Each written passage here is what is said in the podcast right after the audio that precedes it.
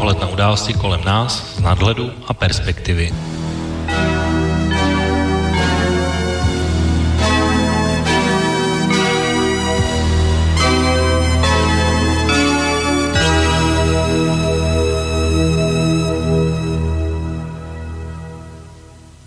Los Angeles, 11. července 2029. 29. srpna roku 97 skončil život 3 miliard lidí. Ti, co přežili nukleární výbuch, nazvali tuto válku Den zúčtování. Čekala je však další noční můra. Válka proti strojům. Sledovala jsem Johna s tím strojem a najednou mi to bylo jasné. Terminátor se nikdy nezastaví. Nikdy ho neopustí. Nikdy mu neublíží, nikdy na něj nebude křičet, nikdy se neopije, nebude ho být nebo se vymlouvat, že nemá čas. Vždycky tu pro něj bude. A klidně zemře, aby ho ochránil. Ze všech těch rádobytátů, kteří mu za ta léta prošli životem, je tenhle stroj ten jediný, který stojí za to. V tomto šíleném světě jediná rozumná volba. Příjemný páteční podvečer. Vážení posluchači, od mikrofonu vás zdraví Intibo. Dneska máme 18. srpna 2017, začíná další relace Intibovo okénko. Krátká filmová ukázka se myslím docela trefně přiznám téma. Po minulé relaci, kdy jsme se věnovali hlavně historickým událostem ze srpna 45, se dneska naopak budeme věnovat tématu spíše budoucnosti a tomu v mnoha obměnách označuje v médiích pod názvem čtvrtá průmyslová revoluce, průmysl 4.0 nebo dokonce společnost 4.0, či je jedno z možných výsledků základní nebo nepodměný nebo dokonce zaručený příjem. Ale podíváme se i na to, co tak často v médiích nezaznívá, a to je přehled ohrožených eh, povolání konkrétní, které v dekádě, když ne rovnou zání, tak při nejmenším ohrožení pracovního místa. Takže si myslím, že dneska to bude hodně zajímavý a opět informačně hutný na to nebudu sám a vítám ve vysílání svého tradičního kolegu Otu. O to slyšíme se? Slyšíme se, hezký prázdninový večer. No a, a jako vždy ty se samozřejmě do naší diskuze budete moci vážní posluchači zapojit i vy svými názory, postřehy a dotazy přes tradiční naše tři cesty, to znamená přes e-mailovou adresu studio zavináč slobodnývysílač.sk nebo přes naše webové stránky pod zeleným otáz, odklikem otázka do studia, anebo můžete zavolat číslo 048 381 01 01. No, eh, já doufám, jak jste poznali, tak ta úvodní ukázka filmová byla z eh, druhého dílu filmového termínu z kultovního to filmu z roku 91, který na české webové stránce filmové databáze je hodnocený jako 12. nejlepší film všech dob. A my v září znovu vrátí po 26 letech zpátky do kin v restaurované úplně nové 3D verzi a filmoví fanoušci si myslím, že přijdou na své. Ještě s ním dneska nekončíme, určitě ještě později vrátíme. A než se vlastně vrhneme na to naše hlavní téma, které jsem teď ohlásil, tak eh, vlastně úplně nerad, ale, ale k, a k mojí velké lítosti se musím ještě vyjádřit a začít dnešní relaci zmínkou o včerejším masakru v Barceloně na třídě La Rambla, kde nějací další idioti z nepochopených důvodů zabili dodávkou 14 lidí, více jak stojí zranili a další podobní magoři se o něco podobného pokusili v obci Cambrils, kde je naštěstí bleskový za španělské policie poslal tam, kam takový zmeci patří. O toho chceš tomu něco? No jenom tak je to prostě další takový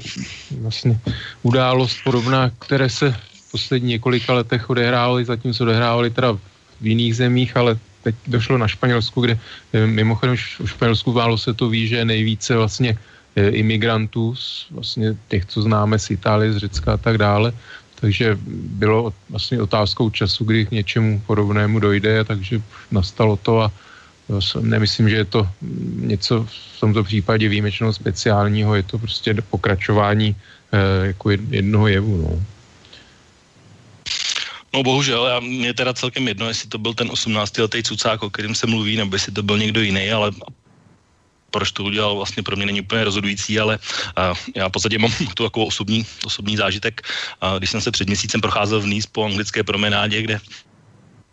zhruba před rokem se stalo něco podobného. Viděl jsem tam improvizovanou kruhovou takovou sbírku růží jako památník na památku po těch zemřelých a viděl jsem tam stále ty lidi, kteří tam další růže pořád opaku, opakující se přinášely, aby ten památník nezaniknul, tak uh, vlastně je to vlastně takový jednoduchý vzkaz, že prostě teroristi, jste naprostý lidský odpad a žumpa a smažte se v pekle, to bych jim asi vzkázal. A to je takový můj vzkaz jenom k tomu, takže vidíš to o to rád mimochodem taky tak, nebo? No tak já samozřejmě eh, taky těmto lidem, jestli tak můžeme nazvat, nepřeju nic hezkého, no nevím, jestli samozřejmě, že, že jako je tu otázka, jestli se má evropská společnost a jednotlivé vlastně národy uvnitř, eh, jako co proti tomu lze dělat, jestli to eh, k nějakým způsobem tomu jde zabránit. Já si myslím, že, eh, že v podstatě nejde a prostě ty události se jednou za čas prostě budou dít a nechci říkat, že si na ně máme zvykat, ale hm, prostě je to, je to těžké. No. Já nechci znít cynicky, ale zkrátka automobily v automobili se zabije mnohem více lidí, no automobily tu pořád jsou, no nezakazujeme je, nic, sice stávají se bezpečnějšími, ale pořád přinášejí smrt vlastně a nechci říkat, nechci to úplně stavět jako ekvivalent, ale asi je to něco, na co zřejmě se společnosti evropské budou muset proti tomu i psychicky obrnit. No, já a... rozvíkat rozhodně nechci a nebudu, takže Ještě chci podotknout i další věc, že ono zase ta optika, vlastně v 70. letech bylo v Evropě daleko víc obětí vlastně terorismu, atentátů, a které byly vlastně ve směs domácího původu. To znamená, že to není jev nový, ten, to, ten tu byl a o, o to hůř, že byl vlastně původu vlastně z těch zemí, kde se odehrával, tak to byly různé levicové nebo pravicové vlastně e, teroristické organizace a těch obětí bylo ještě více, takže asi i z tohohle pohledu možná by se na to se nad tím mohli zamyslet a dívat se na No, já protože říkám, naše hlavní téma je tak obsáhlé, že určitě nemyslím si, že probereme všechno, tak tohle byl jenom takový z mojí strany minimálně hodně politicky nekorektní úvod ale, ale myslím si, že jsem to řekl tak, jak to právě cítím a tím, že to je ještě čerstvé, tak, tak asi to je tak, bych řekl od srdce, že tohle má zaznít a proto jsem to řekl. Ale a pojďme se teda věnovat naší hlavní, hlavní témě, a to je ta ekonomika. Já vlastně, když se tam o to, co ty si představuješ pod pojmem, když slyšíš ekonomika 4.0, co to pro tebe znamená? Nebo co si pod tím vybavuješ? No tak vy, vybavu si pod tím to, že kamiony například jezdí po dálnici bez řidičů, že továrny už téměř pracují bez vlastně manuálních dělníků, pracovníků. Jsou různé vlastně i operátoři, jsou roboti nebo počítače automatizovaní, kteří rozumějí vlastně lidské řeči a dokážou jednoduše odpovědět a podobně, tak to si představuju pod tím ekonomika 4. No já a ještě než si pustíme pohled ekonoma, tak mám takovou svoji soukromou úvahu, kterou bych řekl na začátek, protože uh, pro mě je to takový téma, který je trošku obtížně uchopitelný z toho pohledu, že jsem se, já vlastně úplně nedávno jsem si tak jako zamyslel, a, protože ve svém oboru, kde vlastně už budu pracovat jako dvě, dvě dekády, znamená 20 let, a když si porovnám dnešek a před těmi 20 lety nebo i před deseti, tak jsou to vlastně dvě úplně nesrovnatelné kategorie, si myslím. Že vlastně ti ekonomové velmi často hlavně mluví o tom, že co je vlastně všechno potřebné se naučit, kam, jak lidi přijdou o práci, a co to bude znamenat pro výrobce, pro firmy, pro majitele, kolik to bude stát, a jak bude nutné investovat. Vlastně jsou to jenom taková negativa, takže trošku to má i vliv, že to je ostrašení. Ale nějak se tam vytrácí vlastně ten člověk jako bytost a dejme tomu uživatel a právě když se na to podívám z toho pohledu, tak jak bych o tom třeba dneska chtěl mluvit, tak to je vlastně z toho pohledu toho uživatele nebo člověka jako toho konečného článku, tak vlastně před tím dvouma desítkami let, nebo i před deseti vlastně, když si to porovnám, tak uh, už vlastně nemám úplně srovnání, protože dneska jsme úplně někde jinde a před těmi deseti lety nikdo neříkal, že se blíží nějaká ekonomická nebo jakákoliv revoluce v tomhle smyslu. Uh, jenom pro takové porovnání, když se podívám na dnešní telefon a, a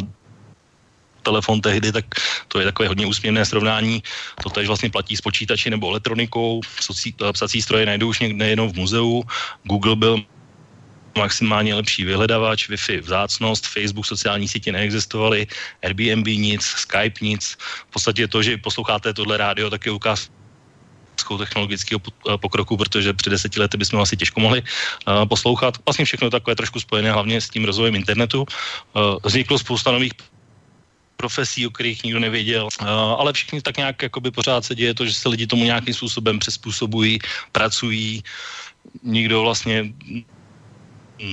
nepřišel o práci dramaticky, tak jak se o tom mluví a tak si říkám, jestli vlastně ta revoluce 4.0 nebude něco podobného, jenom že to strašení jakoby do, do budoucna je větší, než, než potom ta realita bude. Uh, někdo může namítnout nějakou zvyšující se uh, nerovnováhu mezi bohatými, chudými. Uh, takže, takže to je asi takový můj pohled. Nebo vidíš to ještě nějak jinak? No, jako ono se mluví o revoluci, ono to je spíš proces evoluční samozřejmě a jak si řekl správně, spojený s rozvojem internetu a potažmo s tím, jak se vlastně e, zvyšuje e, rychlost, vlastně kapacita počítačů, rychlost zpracování dat, čipy, mikroprocesory a vlastně i e, jako objem dat, která jsme schopni ukládat a v nějakém jako reálném čase ty, ty počítače s nimi pracovat, takže to si myslím, že tohle je vlastně úplně ten prapůvod toho, co umožňuje ten, tento vlastně děj nebo tyto tyto události nebo vývoj a vlastně to není, není revoluce, oni se mluví o revolucích, tak to už samozřejmě nikdy nebyla otázka jednoho roku, ale spíše de, desítek let. Všechny prů, vlastně revoluce předcházející průmyslové, jsou dvě, tři, se počítají, tak e, to samozřejmě nebyl nějaký skokový moment, nějaký palácový převrat e, vlastně v Petrohradě, něco podobného, ale samozřejmě jako vývoj, který trval desítky let, takže to samozřejmě je v tomto případě a myslím si, že prostě ty první známky toho už vlastně vidíme, to je, říkám, to je kontinuální proces, kdy se v průmyslu neustále zmenšuje vlastně objem vlastně, nebo počet zaměstnanců, pracovníků, kteří jsou potřeba. Samozřejmě to, jak se o tom mluví, tak eh, to bude mít určitou novou kvalitu, protože um, sice můj kamarád taky říká, že uh, když byl když se jezdilo kočárama a vlastně pak byly parní stroje, tak se říkalo, že, eh, že vlastně ty stroje už tehdy vlastně před 150 lety eh, nebo a více, skoro 200 vždělníci rozbíjeli stroje, že nebudou mít práci, že jim berou práci, no a vlastně pořád při zvyšující se populaci, tak pořád více méně většina lidí je zaměstnaná, pracuje, takže vlastně ta empirie nám říká, že bychom se nemuseli bát něčeho takového, že vlastně ten vývoj, ta společnost, ekonomika vždycky se vyvine nějakým způsobem, aby zachovala ty základní atributy, hm, včetně teda zaměstnanosti. No nicméně já si myslím, že tenhle poslední vývoj skutečně už eh, ta evoluce, revoluce, evoluce 4.0, že skutečně může přivodit eh, vlastně nadbytek nadbytek pracovních sil a že budou větší, větší části obyvatelstva bez práce, ale samozřejmě to je, to je jenom můj názor, ještě se k tomu jistě dostaneme. No tak oni se ukazují ještě další takový velice zajímavý otázky, který rozhodně dřív nepadaly, to znamená třeba jestli roboti budou platit daně, nebo jestli se vezmou dovolenou sami, nebo jenom na povel, až se rozbíjí, tak eh, jestli je budou provovat už další roboti robot nebo ještě člověk, a nebo jestli roboti v budoucnu zjistí, že už lidi jak nepotřebují. Mnoho ještě dalších otázek by se dalo říct. Tak já teď vlastně v tuhle chvíli bych právě pustil ten pohled těch ekonomů. A pro naše posluchače jsem vybral vlastně dva. Jeden je z České republiky a to je hlavní ekonom poštovní spořitelny pan Jan Bureš. A ze Slovenska jsem vybral pana Petra Staneka, který mimochodem posluchači by mohli znát, protože byl i několikrát hostem tady u nás v rádiu ve svobodném vysílači, takže pustíme si vlastně názor ekonomů, které se týkají právě toho, jestli bude potřeba či lidská práce. Čo môže byť nového v tom, že naraz hovoríme o štvrtej industriálnej revolúcii? Dochádza k zaujímavej kumulácii, ktorá sa vyskytuje raz za tisíce rokov. Všetky tieto izolované procesy, ktoré išli sami o sebe, urobili naraz to. Vytvorila sa kompletne nová charakteristika výroby, spotreby, života spoločnosti, kontroly a tak ďalej. Znamená to, že štvrtá industriálna revolúcia nie je prostým spojením technologických zmien, ale je zásadným skokovým kvalitatívnym posunom, ktorý hadže spoločnosť niekde úplne iný. Poznáme všetky oblasti, v ktorých dochádza k likvidácii potreby práce. Žiadnu, v ktorej sa zväčšuje potreba práce. Jednoznačně si myslím, že to je něco, co urychluje globalizaci a co zvyšuje tlak na jedince. Jako nedivil, bych se, nedivil bych se k tomu, kdyby v řadě zemí proti průmyslové revoluci číslo čtyři brzo vznikl přímý nebo nepřímý odpor jako, jako vůči něčemu, co skutečně spíše práci bere a nějakým způsobem znesnadňuje, znesnadňuje pozici jednotlivce v dané společnosti. Ta, řekněme, to know-how se koncentruje v rukou čím dál menšího počtu lidí a eh, i to bohatství ve finále, které pramení z toho, že ta průmyslová revoluce postupuje tímto směrem, si myslím, že povede k většímu koncentraci bohatství. Ono i byly dělány zajímavé myšlenkové experimenty ve chvíli, kdyby jsme si představili, eh, že eh, existuje robot, který dokáže vyrobit úplně všechno, i další roboty, kteří zase dokáží vyrábět roboty, tak bychom se dostali do situace, kdyby pravděpodobně nebyla zapotřebí žádná práce a ta, to bohatství by bylo kompletně kompletně koncentrované v rukou těch lidí, co by měli eh, výrobní zdroje na výrobu těchto robotů. Distribuce bohatství bude extrémně nerovnoměrná. Myslím si, že něco takového se v tuto chvíli děje. Tak to byly vlastně názory ekonomů, tak eh, je to prý unikátní situace jednou za tisíc let a hlavně to bere pracovní místa a to je právě jeden z těch důležitých momentů, že vlastně tak, jak eh, ty pracovní místa by měly um, jakoby umírat nebo mizet, tak uh, není vůbec jisté, že se ve stejném množství podaří vytvořit vlastně ta nová, což to je to, co si popisoval ohledně těch strojů a dokonce hrozí vzpourá odpor, která primárně ne asi u nás v Čechách nebo na Slovensku, ale myslím si, že tohle míří hlavně na ty uh, levné továrny Bangladeši, Číně, já nevím, někde tam asi, protože tam si myslím, že tohle je to místo, kde by to měl být problém. Jak ty to vidíš?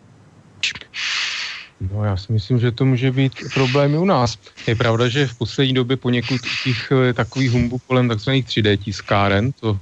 eh, kdy jeden čas... No, 3D tisk je taky hodně důležitá věc. To je, ale pravda, že v poslední době to jsem příliš nenarazil na články o tom, ale tak v tom rozvojem světě tam je samozřejmě otázka, hm, ty, ty stroje, které jsou plně schopny nahradit vlastně tu manuální činnost, jsou eh, velice drahé, takže samozřejmě pak je otázka už, on už některé výroby se údajně teda vrací vlastně do Spojených států, do Evropy, z té Asie, kde už teda ty stroje, eh, zkrátka jako jejich pořízení je, jen jakoby vyjde natolik levně, že se vyplatí prostě vyrábět to v těchto zemích, protože ta do, doprava vlastně a to přece jenom nějaká se zvyšující platová úroveň v těch rozvojových zemích, vlastně v jeho východní Asii, uh, už je taková, že se vyplatí prostě některé, některou, některé výroby zase přenést zpátky do Evropy, do Spojených států, blíž ke spotřebitelům, takže ono do jisté míry, do jisté míry už se to děje. Samozřejmě otázka, jak to bude pokračovat, protože myslím si, že z hlediska národní koncernu je to čistě otázka nějaké finanční kalkulace. No právě, a to je právě to, to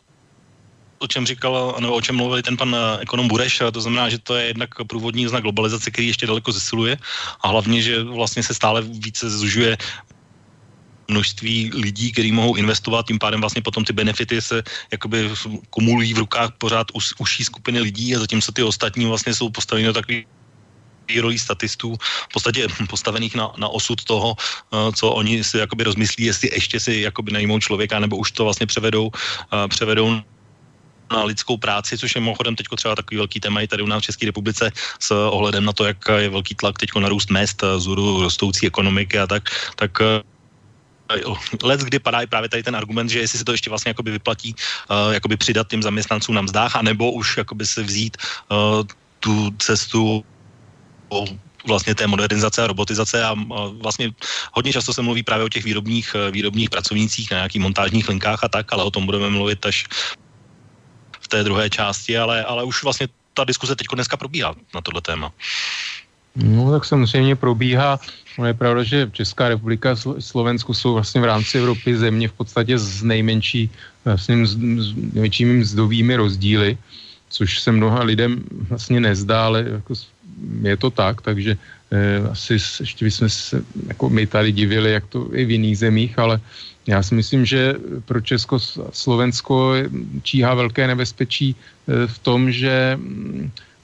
vlastně s, rozvoj elektro, s rozvojem elektromobility, protože pak, když ty vlastně továrny, které produkují v těchto zemích své automobily, nezachytí tento trend a vlastně ne, nestanou se z těchto automobilek jak si to, co se stalo vlastně Nokia s mobilními telefony, že tyto značky vlastně můžou být úplně vystřídány vlastně značkami jinými jako Tesla a podobně. Takže, že ty auta budou, to bude v podstatě elektromotor a počítače, kdy takový ten vysoký, vlastně vysoce kvalitní a kvalifikovaný a složitý engineering, který se vyvinul kolem automobilů se spalovacími motory, eh, vlastně ztratí smysl a eh, může se udržet u vlastně prémiový značek, dejme tomu, ale takové té masové značky Eh, si myslím, že pro ně, pro ně hrozí v tomto velké riziko, když ne, vlastně nezachytí tento trend a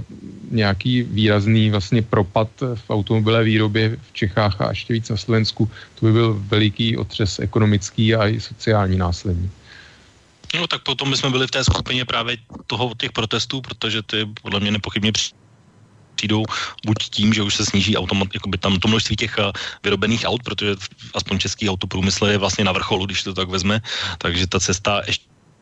tím může nějakou dobu růst, ale nemyslím si, že už úplně dlouho a nevyhnutně někdy prostě ten pokles k němu dojde. A pak je tady vlastně ta druhá věc, přesně to, co jsi říkal, že, že tady vlastně jsou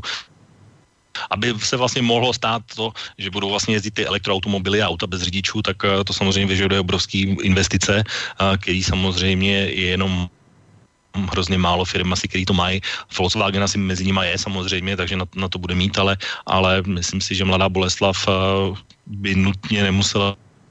být eh, tou mladou Boleslaví kraje dneska, i když ta produkce třeba bude stejná z hlediska množství, nebo bude i menší, protože teď ze začátku samozřejmě ty auta jsou ještě drahá, nedostupná úplně, ale s rozvojem samozřejmě ta cena poklesne, aspoň toho auta. No já si myslím, že větší nebezpečí hrozí si myslím kolínské továrně, protože u, u malých aut samozřejmě jako malá elektrická auta si myslím, že jaksi hm, jako je vě, větší problém nějak, nějaká ekonomická ekonomicky sladit vlastně malé, malá auta s elektromobilitou. Takže ono samozřejmě je to otázka baterií, je to otázka prostě ceny baterií, prvků. Tady jenom zmíním, že velký, velký vlastně role a prvků, které se teď objevilo vlastně dodatečně objevily nebo znovu objevily e, obrovské zásoby e, vlastně v Krušných horách, což jako pro Českou republiku může znamenat určitý takové světelko v tom vývoji e, vlastně pozitivní na, jako na konci tunelu, byť samozřejmě to není něco, co by, co by mělo zase úplně takový vlastně dopad nějaký zásadní na českou ekonomiku, ale určitě, určitě je to dobrá věc. No a mluvil si o tom, vlastně o těch e, protestech nebo vouřích, no tak samozřejmě a mluvil o tom i můj spolužák Honza Bureš, mimochodem z vysoké školy, no, kdy skutečně ta odbornost se soustředuje do, e, do nějaké úzké skupiny vlastně lidí, počítačových odborníků, to, to je prostě taková elita šlechta no, už dnes, a samozřejmě v budoucnosti ještě víc, prostě, kteří jsou schopni obsluhovat e, složité, složité vlastně ty systémy a sítě počítačové, tak to jsou lidi,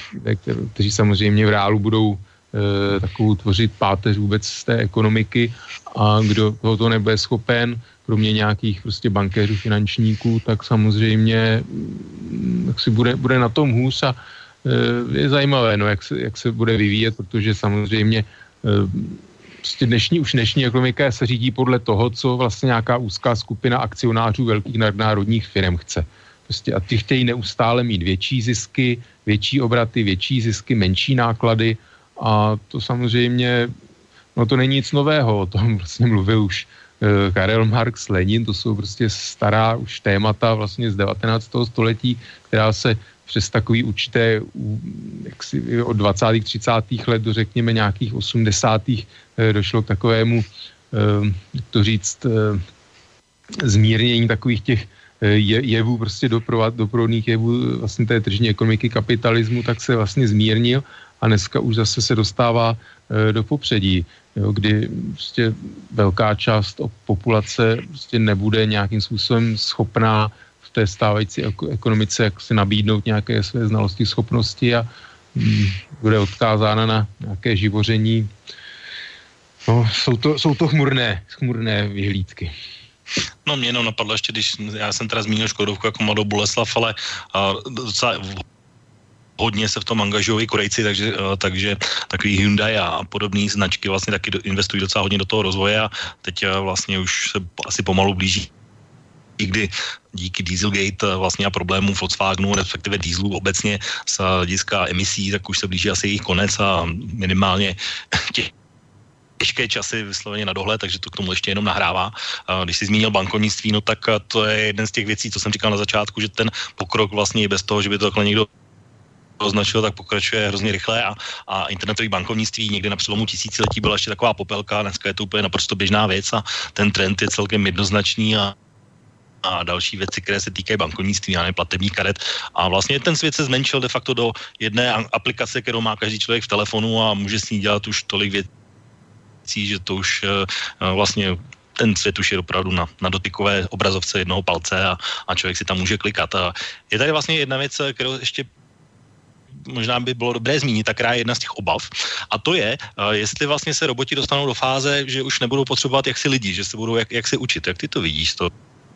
Do pohledu. Tak myslím, že ještě relativně daleko, byť tuším před týdnem dvěma, teď si nepamatuju, jestli to bylo firmě Google, tuším, tak dělali experiment, kdy vlastně spolu mluvili dva počítače a oni si mezi sebou vytvořili takový svůj vlastní algoritmus vlastně jazyka, zkrácený, kterým, kterému vlastně ty programátoři, který původně tento experiment spustili, tak mu přestali rozumět. No takže vlastně ten proces vypnuli, tak byl to takový hm, první taková vlaštovka vlastně, kdy eh, nějaké jaksi umělé inteligence, která se vymkla lidské kontrole, tak obrazně, obrazně řečeno, tak eh, člověk, člověku skutečně ten na, na mysli film jako Terminátor, ten zúčtování a podobně, kdy prostě stroje na, jako ukázali, že jsou schopní nějakého autonomního autonomního, nesnad myšlení, ale prostě eh, autonomního nezávislého jaksi chování bez ohledu na lidi a takže to jsou samozřejmě takové první vlaštovky, které ukazují, že tento, tento vývoj jako je možný a že hm, jako určité nebezpečí v tom samozřejmě existuje, že eh, nějaké systémy se vymknou kontrole a nechci strašit řízení leto, letového provozu nebo vůbec elektrárny, všechno je dneska, ono vůbec ta civilizace je nesmírně eh, vlastně choulostivá, protože a myslím si, že i to je, na tom pracují vlastně tajné týmy vlastně vojenské eh, v tom, jak eh, ochromit, ochromit v určité oblasti tyto počítačové systémy a tím úplně vyřadit vlastně společnost provozu. Nepůjde voda, nepůjde prout, elektrika a tím vlastně úplně v společnosti moderní přestávají fungovat. Takže myslím, že i je to z hlediska zranitelnosti, je to velice nebezpečná věc, vývoj. No, jenom když jsi zmínil toho Terminátora, tak když bychom se samozřejmě domlouvali, tak eh, přesně na tuhle scénu jsem uh, měl taky na mysli a teď vlastně bych ji chtěli posluchačům pustit, to, kde to je vlastně, jak jsem říkal, že ten film je z roku 91, takže tam bylo potřeba určité vizionářství Jamesa Camerona jako režiséra, ale pojďme si teda pustit tak, eh, třetí ukázku vlastně, kde to je ohledně toho učení toho strojů a jak, jak to vlastně v tom filmu zaznělo a jak eh, vlastně se to potom dopadlo a teď je to vlastně i v té fázi, jak si říkal. Tak pojďme si to poslechnout. Je 65. Nechci, aby nás zastavili. Potvrzuji. Ne, ne, ne, ne, ne. Musíš poslouchat, jak lidi mluví. Neříká se potvrzuji nebo podobný blbosti. Máš říct No problému. A když tě někdo opruzuje, prostě řekneš, trhni si. A když se chceš blejsknout, řekni, hasta la vista, baby. Hasta la vista, baby. Jo, nebo klid, troubo. Když se někdo steká, řekneš, vychladni. Nebo si to skombinuj. Vychladni, troubo. To je ono, vidíš, jak to jde. No problému. Chtěla bych vědět, jak vznikne Skynet. Za několik měsíců vyvine revoluční typ mikroprocesoru. Za tři roky se Cyberdyne stane největším dodavatelem vojenských počítačových systémů. Bombardéry pak budou vybaveny jejich počítači a plně automatizovány. Začnou létat s naprostou provozní spolehlivostí. Projekt Skynet je povolen. 4. srpna 97 přechází systém online. Ze strategické obrany je odstraněn lidský faktor. Skynet se začíná geometrickou řadou učit. Samostatně přemýšlí od 29. srpna, od 2.14. Lidé panikaří a zkouší ho odpojit. Skynet se tomu brání. Ano, odpálí pak řízené střely na cíle v Rusku. Proč útočí na Rusko? Jsou naši přátelé. Protože Skynet ví, že ruský protiútok eliminuje jeho nepřítele tady. Kolik toho víš o Dysonovi? Mám jeho podrobnou složku. No, tak to byla taková vize Jamesa Camerona, jak by to mohlo v podstatě jenom taková ta pikantní zmínka o Rusku, a to je z dnešního pohledu taková zajímavost, ale vlastně to se týká těch strojů, tak vlastně, když to převedu trošku na vojenství, takový obor, který není úplně běžně zmiňován, tak tam vlastně už takhle přece funguje a drony, různé naváděné rakety a podobně, tak vlastně už na tomhle principu fungují, nebo ne? No tak fungují a ono, Terminátor nebyl první film na podobné téma už v roce 83, eh, vlastně v době, kdy asi po kubánské krizi byl svět nejvíc, nejblíže atomové válce, tak vznikl, eh, vznikl film eh, vlastně válečné hry, kde počítač spustil, vlastně simuloval vlastně ruský nebo sovětský útok na Spojené státy s tím, že vlastně Spojené státy teda se chystaly k odpovědi. Nevím, jestli posluchači nějaký ten film viděli, takže to, to vlastně není úplně jaksi nová záležitost, to vymknutí se strojů nebo počítačů vlastně kontrole, ale už, už vlastně to téma je relativně staré a v okolností v tom samém roce e, vlastně se, to se ukázalo až vlastně po, po konci studené války, že skut, e, něco podobného se ve skutečnosti stalo a vlastně díky sovětskému vlastně důstojníkovi který rozhodl se vlast, eh, to varování ignorovat a nespustit vlastně odvetný jaderný útok, tak eh, vlastně nebyl, nedošlo jako eh, k jadernému Armagedonu na zemi, což možná spousta lidí ani neví, že se takovéhle události staly. No. A jinak tak, moder, moderně vlastně samozřejmě taková... No, moderně samozřejmě, že armáda je technologicky, armády těch vyspělých zemí jsou samozřejmě vlastně napřed, ještě víc před vlastně civilním sektorem, takže samozřejmě, že vlastně vojenství to tam jako v tom je ještě, jak bych řekl, prostě o nějaký kus nepředu vlastně satelity vojenské a tak dále, tak eh, ty, um, to, co umí dneska civilní, tak eh, vojenské uměli před 10-20 lety. No, já bych se tě zeptal, je, je, je, jak daleko podle tebe je doba, kdy místo vojáka člověka bude voják stroj? no jedno bude, tak záleží bude. Oni samozřejmě, jak si nějaké vojáci v podobě strojů, všech vojáci existují, jo, tak ty, ale ty jejich schopnosti samozřejmě eh, hlavně pohybové s nějakým vývěj, různé bionické končetiny a tak dále, aby byli schopni vlastně se skutečně pohybovat jako, eh, jako živý člověk, tak to asi si myslím, že v současnosti ten největší problém. A Eh, ono samozřejmě jedna věc je mít nějaké prototypy, byť i dobře funkční, a druhá věc je eh, prostě za, zavádět je jaksi do, do výzbroje nebo do armády, protože to jsou samozřejmě stroje mechanizmy obrov, obrovsky drahé a jak si v masovém měřítku těžko si je může nějaká armáda, armáda dovolit, včetně americké, takže pak je to otázka toho vlastně kolik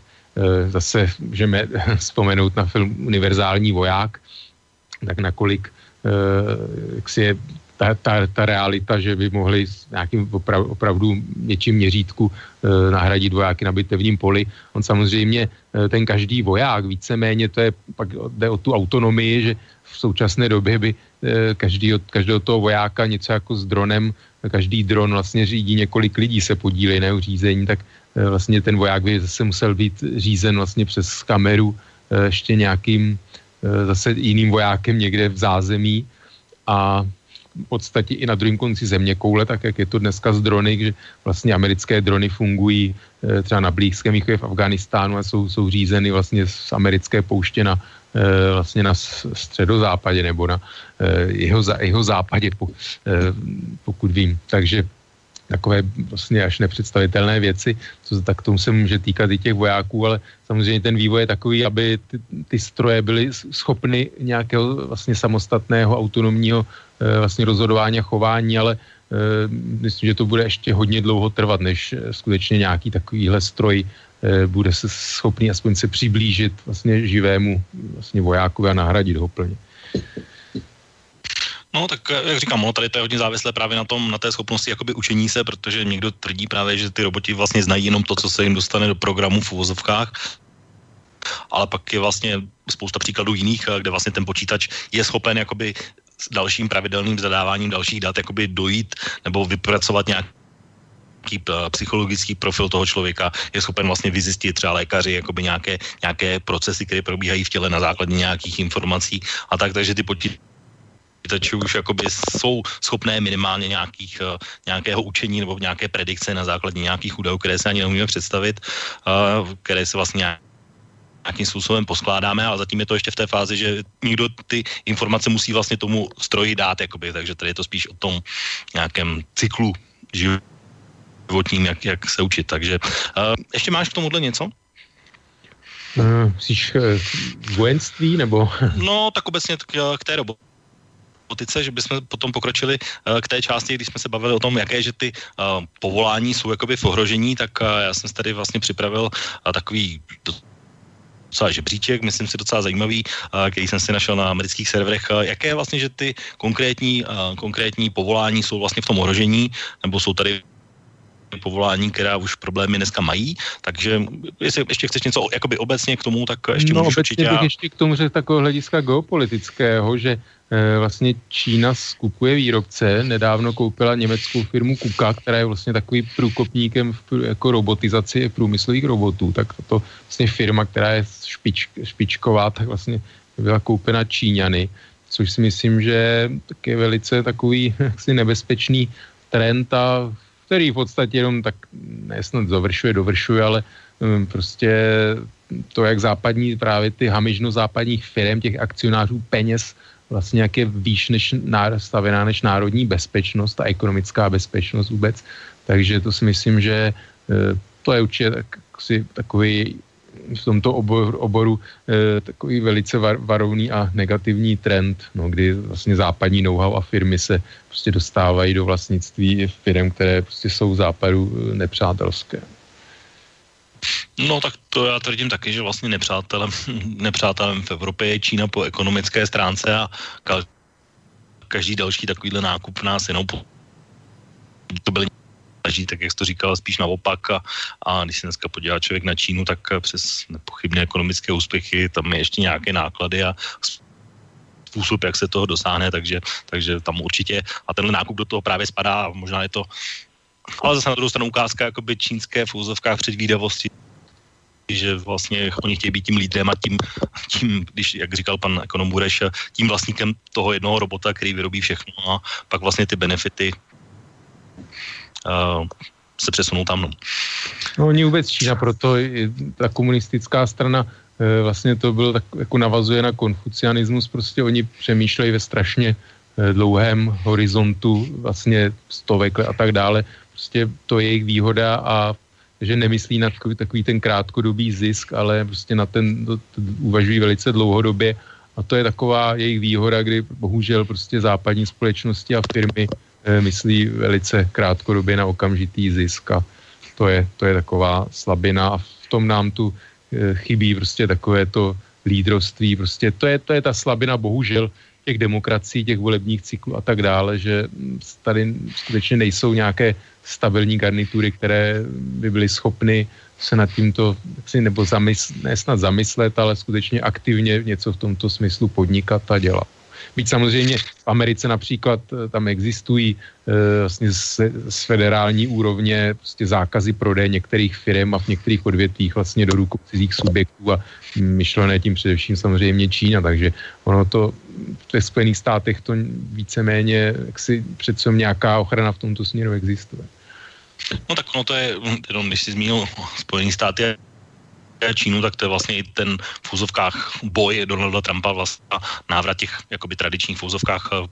eh, pracovních míst, které se vlastně přesunuly z eh, vlastně někam jinam z Ameriky do Číny vlastně, což jsou takový ty různí pracovníci, výroba auto, tak, takže tam vlastně i jedno z těch věcí v kampaně bylo právě to, jestli se vrátí k těm starým, anebo už jít jakoby tou cestou novou nějaké modernizace a tak dále. No, pojďme se teda podívat na ty povolání. A je teda, když budeš chtít komentovat, tak určitě můžeš komentovat. Uh, není to vlastně tak, že by to bylo od 15. do 1., ale je to vlastně takový docela pěkný přehled toho, kde všude vlastně se ta robotizace může projevit a není to tak, že po povolání, který budu říkat, tak že po, po 10 nebo 15 letech nebudou, ale bude to uh, o tom, že vlastně tahle místa jsou podle různých ekonomů jakoby v ohrožení, tak uh, se pokusím to projet. Takže na 15. místě je správce sociálních médií. To je pozice, která vznikla právě někdy v, před těmi deseti lety v souvislosti s rozvojem webových stránek, sociálních sítí a tak dále, takže to jsou vlastně tady ti manažeři, kteří sledují různé stránky, vytváří je, spravují pro firmy a tak dále, odpovídají na, na Facebookách a tak dále, tak tam už vlastně ten rozvoj té technologie by měl být takový, že už vlastně tyhle správci nebudou mít uh, uh, tak dobrý job, jako ho měli třeba v této dekádě. A je to vlastně taková pozice, která je spojená s obdobím tzv. nové ekonomiky, takže, takže to je 15. místo. No jestli to můžu a, něco, uh, já teda mm, jak si dovedu si to úplně představit, eh, takový, takové ty moderátory diskuzí, kde prostě nějaký programátor zadá stroj, že má prostě e, příspěvek s nějakými vypsanými prostě seznamem vulgarit, že prostě jak si nemá vůbec připustit k tomu, aby, aby se dostali vlastně do tě, na, ty, na ty sítě, tak to se asi dovedu představit, nevím, jak úplně editory vůbec článku a tak dále. E, to si myslím, že prostě napsat článek, e, aby měl nějak hlavu patu, a skutečně nějaký sdělení obsah, to si myslím, že ještě bude poměrně dlouho trvat. Já doufám, že k tomu se ani nikdy nedojde, aby, aby počítače byly e, schopny kromě nějaké zprávy z agentury přetisknout samozřejmě, ale nějakou analýzu, názor a tak dále. To si myslím, že aby počítač měl názor, to si myslím, že se to se asi ještě dlouho nedočká. No, dostaneme se k tomu za chvilku. 14. místo, to je velice zajímavé, to jsou sportovní rozočí. Uh, možná všichni zaznamenali, že v, různě v hokeji, fotbale a tak tak se vlastně zavádí video, které nějakým způsobem nahrazuje už nedokonalé lidské oko, které vzhledem ke zrychlení hry už není schopné jakoby zachytit, jestli gol platí nebo neplatí, nebo co se vlastně... Takže tak ty hlavní, hlavní část a vlastně spoustu situací už bude posouvat přímo počítač a, sportovní rozočí třeba ti čároví budou mít potíže. Jak, jak, se to, jak si to představit, jestli, eh, že bude po hřištích běhat, budou nějaký roboti, něco právě na způsob těch bionických vojáků, anebo jestli bude spousta kamer, nějakých čídel, vlastně, které budou sledovat jedno, všechny hráče na hřišti a jejich pohyb a, a dotek vlastně s protihráčem a vlastně nějakým způsobem dávat zvukové signály, že se ho, dotknul na nějakém e, místě nepřípustném, nebo úplně si to přiznám, neumím představit. Jo, samozřejmě otázka, jestli gol byl regulérní, eh, to, že jsou dneska videa, pak to samozřejmě člověk posuzuje si ta penalta, ale to lidské rozhodování, do jaké míry něco byl faul uprostřed hřiště, takový, řekněme, nenápadný a nebyl a kdo za tu srážku mohl. No opět zase těžko si představím, že, že nějaký stroj o tom rozhoduje. Jo, no já nebudu s tebou souhlasit, protože to, co si popsal, tak už se leta děje v tenise, kde funguje vlastně systém, který se jmenuje střábí oko, který když je míček v autu, tak je schopen doslova na milimetr přesně ukázat, jestli out byl nebo nebyl, takže tam už to funguje a ty čárový rozhodčí ještě na některých turnajích nejsou už a na některých jsou, ale systém, systém je střábí oko je úplně standardní věc. Fotbal samozřejmě rozčílo mnohé, neuznaný gol Angličanů na mistrovství světa, co si tak vybavuju. A, a vlastně video se teď začíná v Bundeslize, už začíná i české fotbalové lize, hokej už to běží taky nějakou dobu, takže to je realita určitě a, a, a děje se to. Není to nic no, nového, aspoň pro mě. To, co přemluvíš hokej, to je v podstatě ekvivalent toho, jestli ve fotbale se dostal mít za brankovou čáru nebo případně za autovou čáru a ne, tak to je jako to, velice, to nejjednodušší, asi to je to velice jednoduché rozhodování a to si myslím, že i ve, fotbale v podstatě jak si lehce může, můžou nahradit stroje, to, jestli míč přek, pře, překročil většinou objemu čáru, ale tenis není kontaktní sport, já jsem spíš mluvil o takových těch situacích, prostě faul eh, v hokeji, ve fotbale, tak tam si myslím, že to hodně dlouho bude trvat, než nějaký stroj bude schopen to jaksi citlivě posoudit. Takhle. Já jsem říkal, že to není, ne, nemůžu to brát doslova, že v některých sportech a v některých situacích samozřejmě lidské okolí vždycky rozhodčí potřeba bude, ale už jsou situace, kdy prostě už to není jenom 100% člověk, ale už ty stroje tam nějaké slovo mají a budou ho mít dál. Tak, 13. místo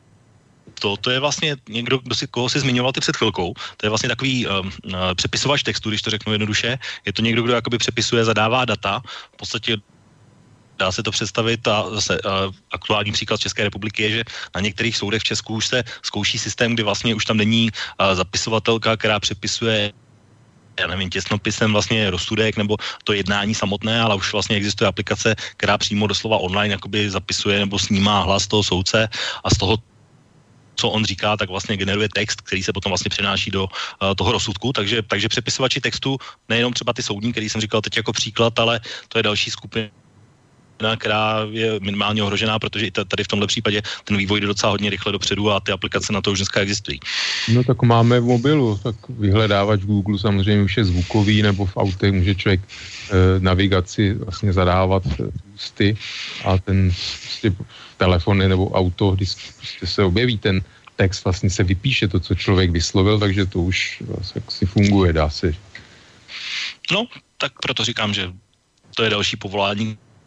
které je, které je v ohrožení. Další s tím trošku související je povolání knihovníků, docela překvapivě, eh, ale zase ne tak úplně, protože pokud si uvědomíme, že růst e-knih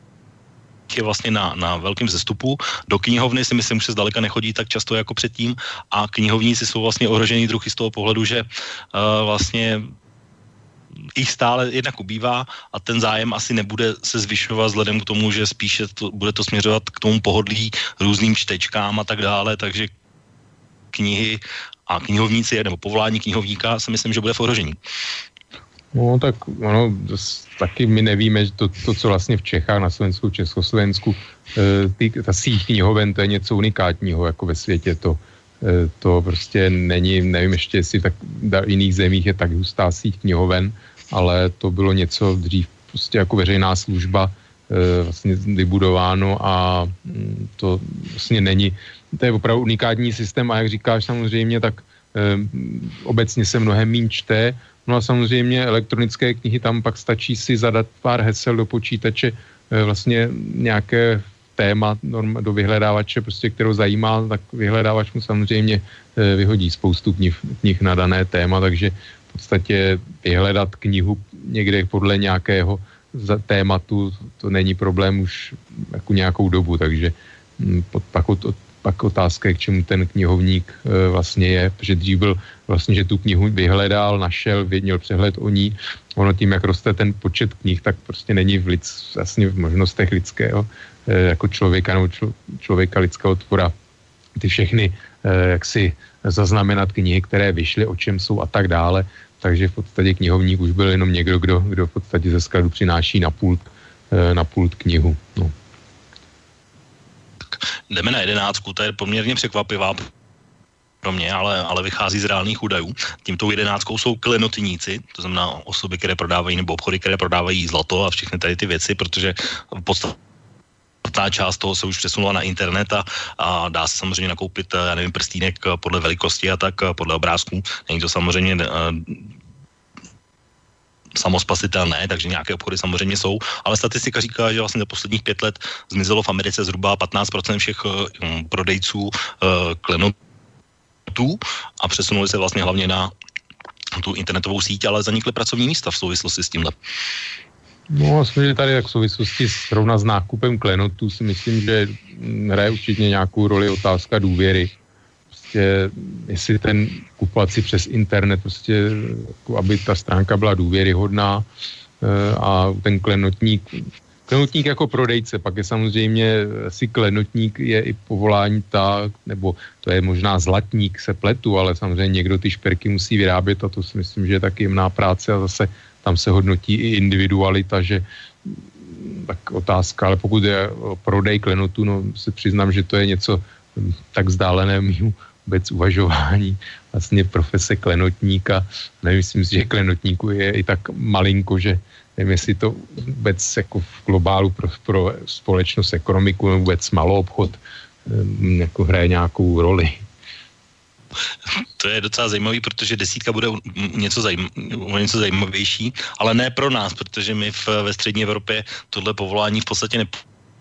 používáme, protože na desátém místě jsou rybáři, uh, takže to je spíš nějaký státy, jako jsou Británie a podobně, protože nové technologie vlastně umí vytěžit daleko lépe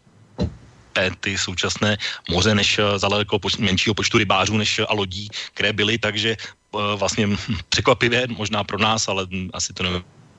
umíme úplně posoudit, ale mělo by to být tak, že rybář je další docela zajímavý povolání, který už by mělo být v ohrožení z hlediska to je vlastně zvyšování té produktivity a v tomhle případě výlovu z různých moří a tak dále. No, no tak rybáři jsou v ohrožení desítky let, e, vlastně desítky let ve vyspělých zemích a už dosti let i v rozvojových, to o tom můžeme slyšet e, neustále, takže to není novinka, prostě rybářů ubývá i podstatně méně a daleko víc než právě to, ta, jak si řekl, vytěžení, to strašné slovo, vlastně to už, už něco ukazuje a já si myslím, že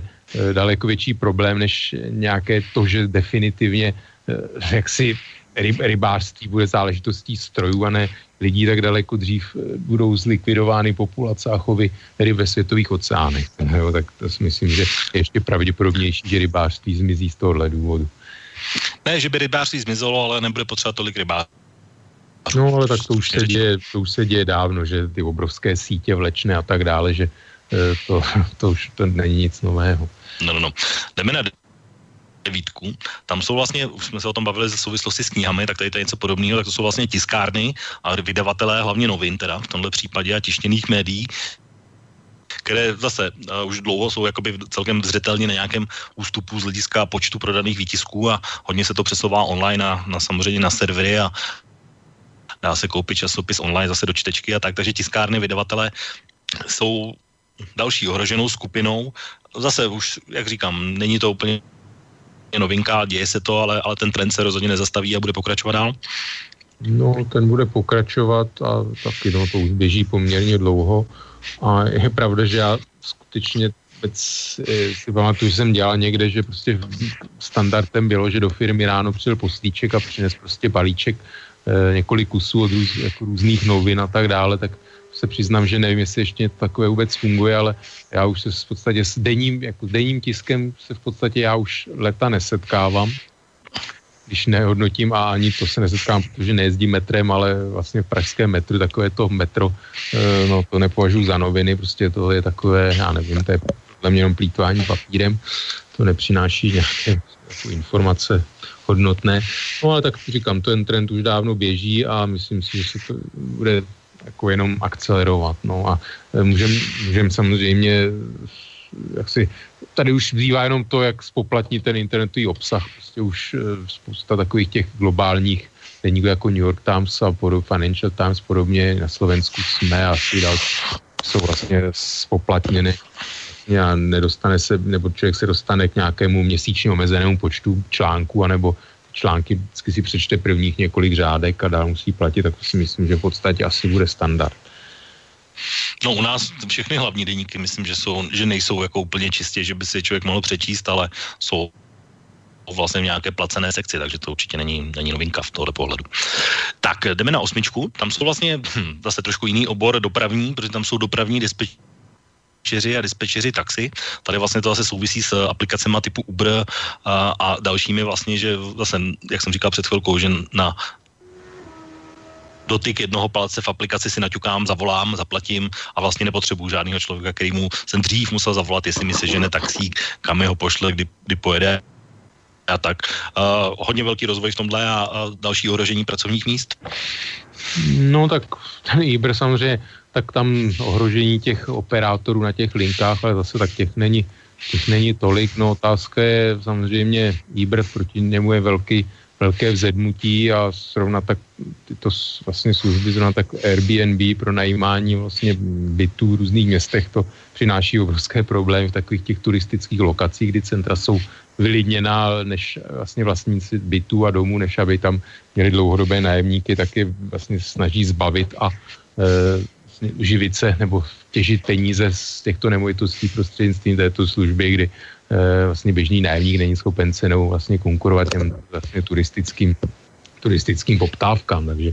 to si myslím, že je, jak si ono to, tyhle, to, to, to přináší takové vůbec ekonomicko-sociální se otázky a problémy, které už vlastně někde se, eh, někde se začaly řešit formou vlastně zákazu, nevím, jestli je to cesta, ale eh, zase pravda, že to jsou věci, které ten státní aparát asi je schopen eventuálně nějakým způsobem vynucovat. No tak ono to má vliv nejenom na ty dispečery, ale na ty řidiče samotný, myšleno, že se cítí být ohrožení vlastně lidmi, kteří jezdí sice za levno, ale vlastně je to, je to, je to ohrožení těch, kterým by měli jezdit vlastně za nákladové ceny a ne, ne, neodvádí vlastně pojištění a takové tady ty věci. Takže má to i takový ten sociální aspekt, přesně tak, jak si říkal. No, ale tak... Samozřejmě, že v ideálním světě by taxikář prostě měl mít pracovní smlouvu, měl mít nárok na dovolenou, vlastně nemocenskou a tak dále. A vlastně potom to víceméně asi chce většina lidí a to, že, to, že tento standardní pracovní poměr ubývá, tak to se má za to, že je v podstatě i ten důvod toho Brexitu, Trumpa a tak dále, nebo jeden z nich, kdy prostě tak, takzvané zero hour kontrakty, prostě nejisté povolání na částečný vazek nebo na zavolání, že člověk čeká někde, když mu zavolají, aby šel, aby šel do zaměstnání na nějakou omezenou dobu a dostane zaplaceno jenom za tu, tu omezenou dobu a nemá nárok na dovolenou, nemocenskou vůbec a tak dále. To si myslím, že takový prostě jed té moderní společnosti a ekonomiky a, a vytváří vůbec takové ty e, vlastně ne- negativní jevy, které se manifestují právě i ve volbě takových extremistických hnutí a tak dále. A v podstatě jaksi není se čemu divit a e, vlastně by to zase, tady se musím vrátit e, vlastně k Evropské unii, protože skutečně jak si tyto, tyto záležitosti lze řešit jenom z hlediska nějaké supranacionální autority. Prostě to jednotlivý národní stát, jak to vidíme třeba ve Francii, dneska Emmanuel Macron a tak dále, to zákonodárství pracovní a sociální, prostě jak si, to si jednotlivý stát nemůže dovolit eh, skutečně eh, jak si ten, tyto sociální vymoženosti udržovat z hlediska své vlastní úrovně, protože jakoby ztrácí bohužel globální konkurenceschopnost. A myslím, že to, myslím si, že tohle jsou otázky, které jak si bude potřeba řešit z nějakých e, vyšších, vyšších úrovní. Tak, posunáme se na sedmičku. Tady to myslím, že, že bude hodně frekventovaný. A to jsou pošťáci, nebo pracovníci pošt obecně. Oni už jsou teda v problémech dneska samozřejmě z důvodu toho, že dopis nahradil e-mail to řeknu hodně jednoduše, a spousta, spousta rozvážkových eh, zásilek už ne, nerozváží pošta samotná, ale rozváží, rozváží různé kurní služby a tak, takže pošťáci je taková další eh, velká skupina číslo sedm eh, v souvislosti s ohrožením. A rozhodně to neskončí, protože i u nás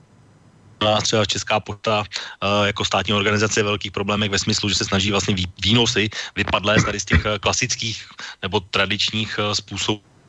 dobu, tak se vlastně snažila nahrazovat různými prodeji, já nevím, různého zboží po, po fiderní kvality a tak, ale uh, vlastně stát ji v podstatě dotuje a dotovat ji bude dál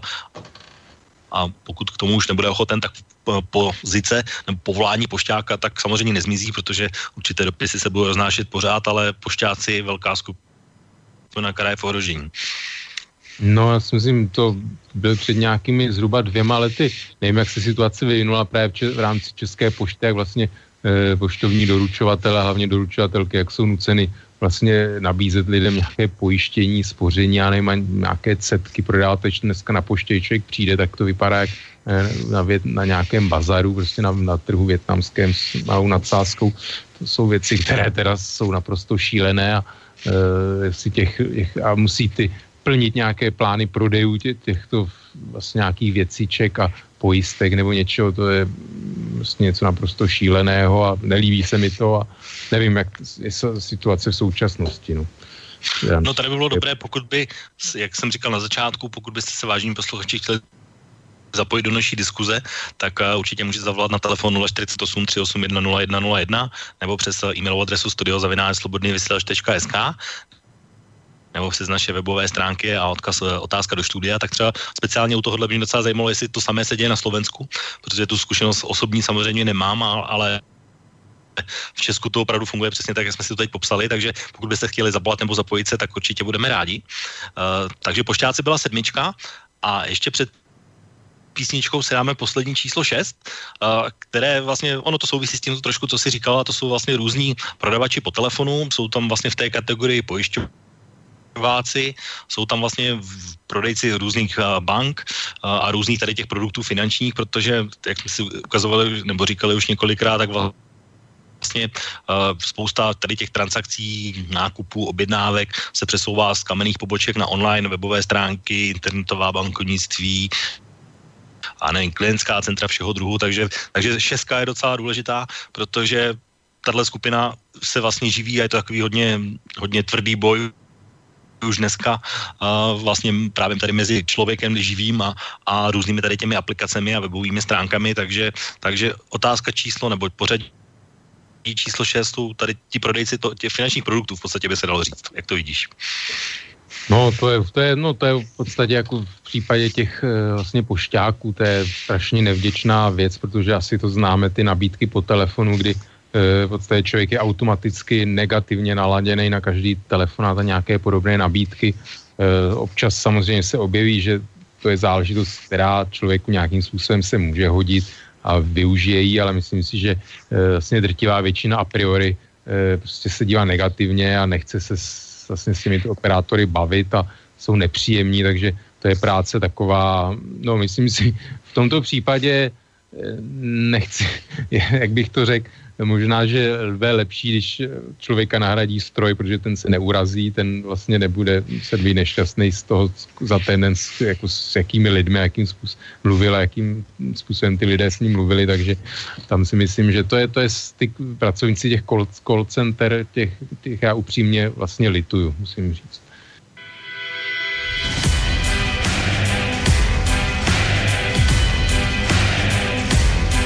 It takes a certain kind of man with a certain reputation to alleviate the cash from a whole entire nation. Take my loose change and build my own space station.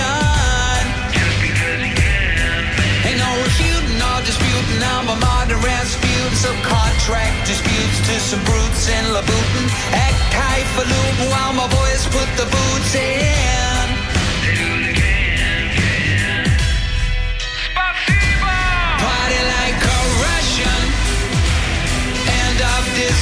Discussion. Dance like he got concussion. Oh, put a doll inside a doll. Party like a Russian. Disco seduction.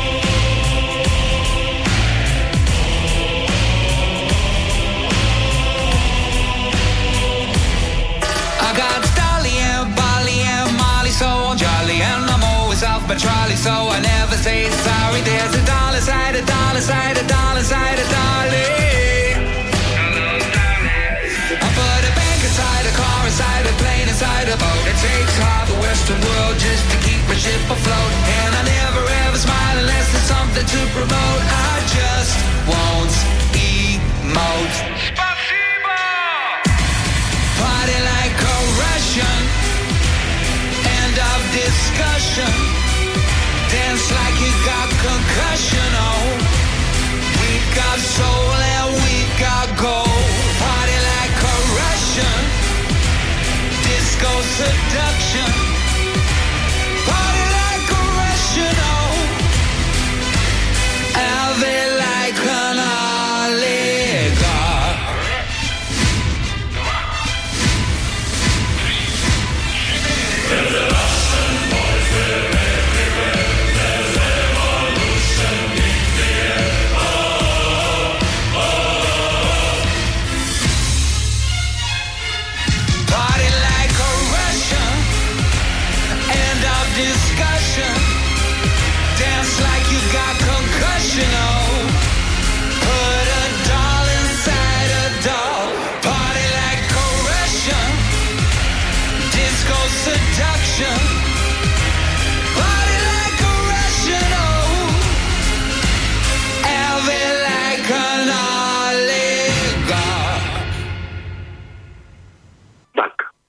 zpátky, o to slyšíme se. Já vlastně, eh, my jsme skončili na šestce u telemarketérů a pokračujeme vlastně pětkou a to jsou cestovní kanceláře, no, pracovníci v cestovních kancelářích. Dneska vlastně není problém pro spoustu lidí si sehnat eh, a složit svoji dovolenou sami přes internet, eh, že si jsou schopni zakoupit letenky, a jsou schopni si sehnat přes, já nevím, booking nebo jiné servery dovolené a dopravit se tam. Tak jak ty vidíš budoucnost cestovních kanceláří z tohohle hlediska? No, tak tady určitě je to bude problém. Já sám vlastně cestovní kancelář to už je hodně dávno, když jsem vlastně využil osobně a e, vlastně dneska už si člověk ty cesty organizuje přes právě jako Booking.com a podobně. Omlouvám si, dělám reklamu, internetové stránky a e, Myslím si, že asi je to doménou především starších lidí, e, pak je samozřejmě to, že jak si takové ty komplexní služby, včetně různých delegátů a průvodcovství, takže to si myslím, že pořád asi ještě je takové pole, kde ty cestovní kanceláře hrají svoje roli, protože aspoň nevím, jestli už i dá se asi i přes internet nějakým způsobem objednat nějak, nějaké vlastně průvodce na místě, to se přiznám, že nevím, ale uh, ta komplexnost služeb těch cestovních kanceláří asi ještě svoji roli hraje, ale samozřejmě spoustu, čím dál víc lidí si myslím, že využívá právě vlastně to objednávání té dovolené vlastně přes, nebo dovolené ubytování především přes vlastně internet. No, já bych mohl v podstatě udělat takovou úplně speciální relaci na tohle téma, protože to se v tom pohybuju nebo využívám toho, takže, takže těch aplikací a způsobů je spousta. Velmi dobře třeba v tomhle fungují sociální sítě přes Facebook a, a přes různé jiné, a, takže které tady radši ani nebudu jmenovat, ale a, co se týká těch cestovních kanceláří, aspoň z mého hlediska to vlastně funguje ještě velmi dobře na takovou tu starší generaci, která ještě zažila plnohodnotně cestovní kanceláře a už nějak jako by se asi toho nechce zdát, nebo je pro ně pohodlnější prostě zaplatit jednu částku na místě, než se jakoby zabývat a trávit svůj čas pro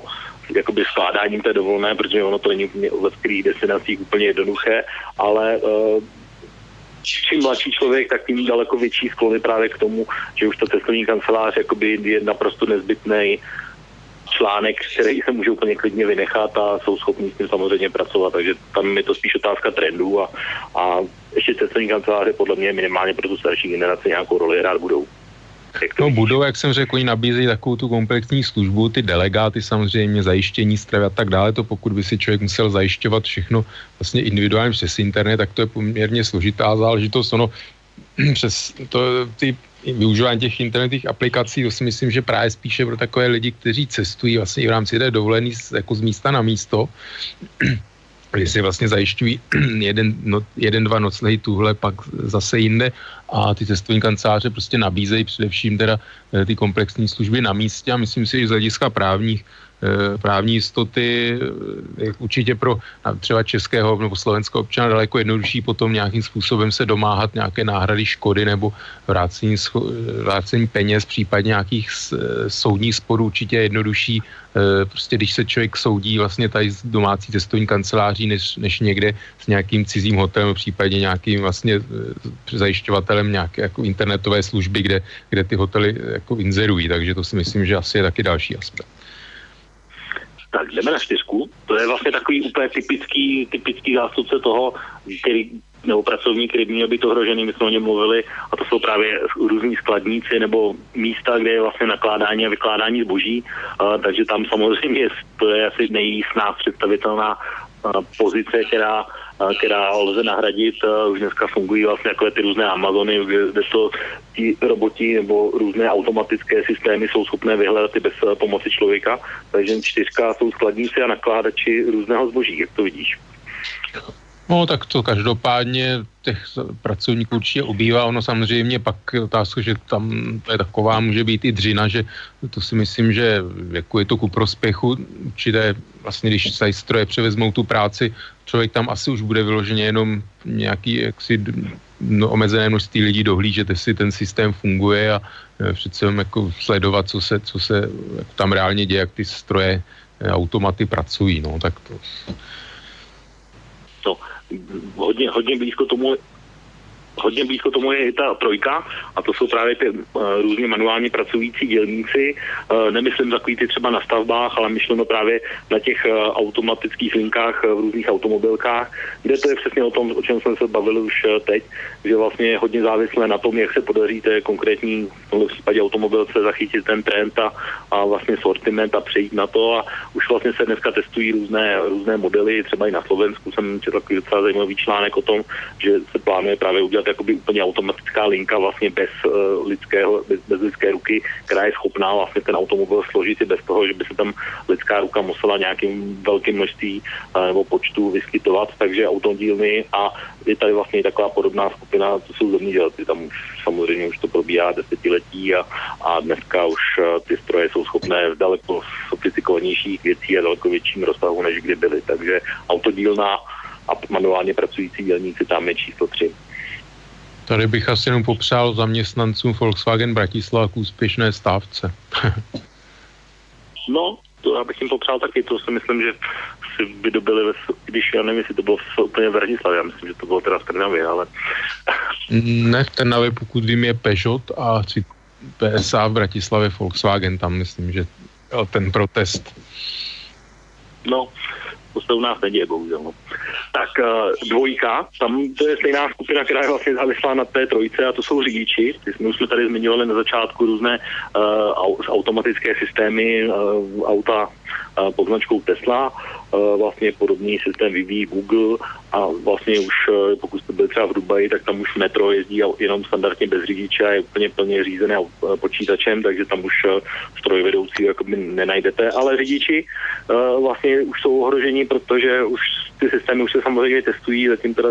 takovými výsledky, které asi nejsou úplně podle očekávání, ale, ale ten trend k tomu jednoznačně směřuje, zdá se. No směřuje, akorát nevím, jak eh, automaticky řízené nákladáky to budou takové bez, bezplatné autobusy pro, pro různé migranty po Evropě do Británie. No,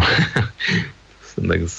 no. zlehčil, ale samozřejmě, že tady ten trend je, ale na druhou stranu ty systémy zase jsou eh, závislé na vůbec jako dopravním značení svislém i vodorovném. A já jak znám tady vlastně eh, silnice v Čechách i na Slovensku, tak myslím si, že to bude i vyžadovat poměrně eh, daleko větší kvalitu vůbec, co se týče si údržby komunikace, vůbec takové té obsluhy té, té jaksi sítě komunikační dopravy. No, tak dřív to byla ještě taková science fiction, teď už se to děje poměrně reálně, naštěstí teda, nebo naštěstí ještě ne u nás, ale, ale zatím ty testy jsou takové rozpačité, jak říkám, už mají vlastně několik úmrtí, kde ten systém nějakého důvodu selal, takže, takže, takže uvidíme, co se stane, ale dvojka řidiči by měli být ti, kteří budou v ohrožení. I když paradoxně, jak říkám, řidiči autobusů jsou aspoň v České republice značně nedostatková, uh, značně nedostatkové povolání v tuhle chvíli, takže, takže taková pikantérie trošku. No, samozřejmě něco jezdit po nějakých rovných dálnicích eh, někde a něco jiného je po nějakých klikatých silnicích, kde co mi ta lidská pozornost potřeba, kde nevím, jestli eh, jako, ta, jako otázka vůbec bezpečnosti a potom jako právní, vůbec právního pořádku, právního vztahu, kdo, kdo bude zodpovídat za to, to, to si ještě tak vůbec otázka, jak se, jak se ta vyvine, protože samozřejmě má tyto konotace různé další. Tak já ještě bychom o tom mohli mluvit dlouho, ale protože čas už se nám pomalu krátí, tak jenom se tě zeptám, typneš si, co bude jednička? Jednička, no v tento moment si eh, asi bych ztrácel drahocený čas, tak nebudu typovat.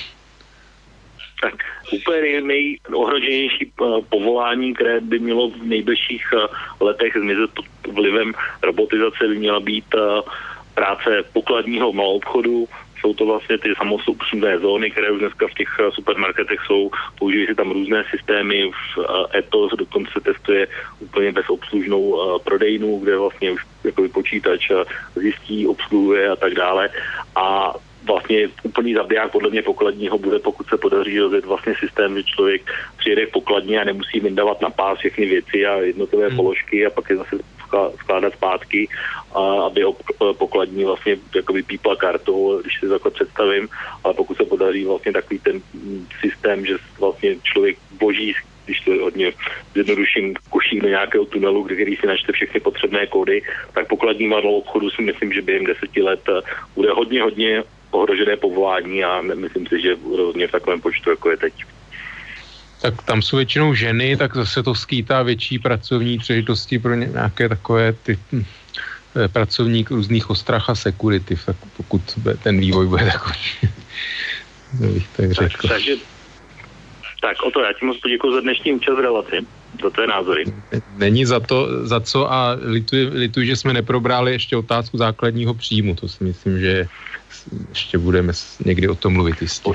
Určitě se k tomu ještě někdy dostaneme. Nicméně, já, protože čas nám tuhle chvíli pršel, tak bych se chtěl rozloučit i s posluchači, zároveň se jim za technické potíže, eh, které nám trošku času, času sebrali. Ale ještě bych chtěl jednu věc říct nakonec, a, a to je, že bych vás chtěl pozvat eh, k příští relaci, která bude za dva týdny, protože po takových trošku nadčasových tématech se vrátíme přímo do reálí české politiky a budeme mít tady hosta, které už jsme tady měli v březnu a slíbili jsme, že ještě před volbami se tady znovu objeví a jsem rád, že jsme se domluvili na termínu.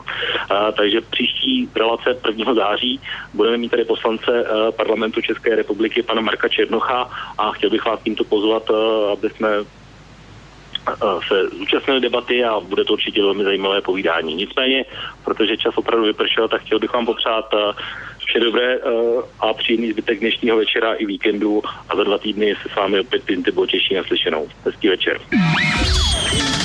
Táto relácia vznikla za podpory dobrovoľných príspevkov našich poslucháčov. I ty sa k ním môžeš pridať. Viac informácií nájdeš na www.slobodnyvysielac.sk Ďakujeme.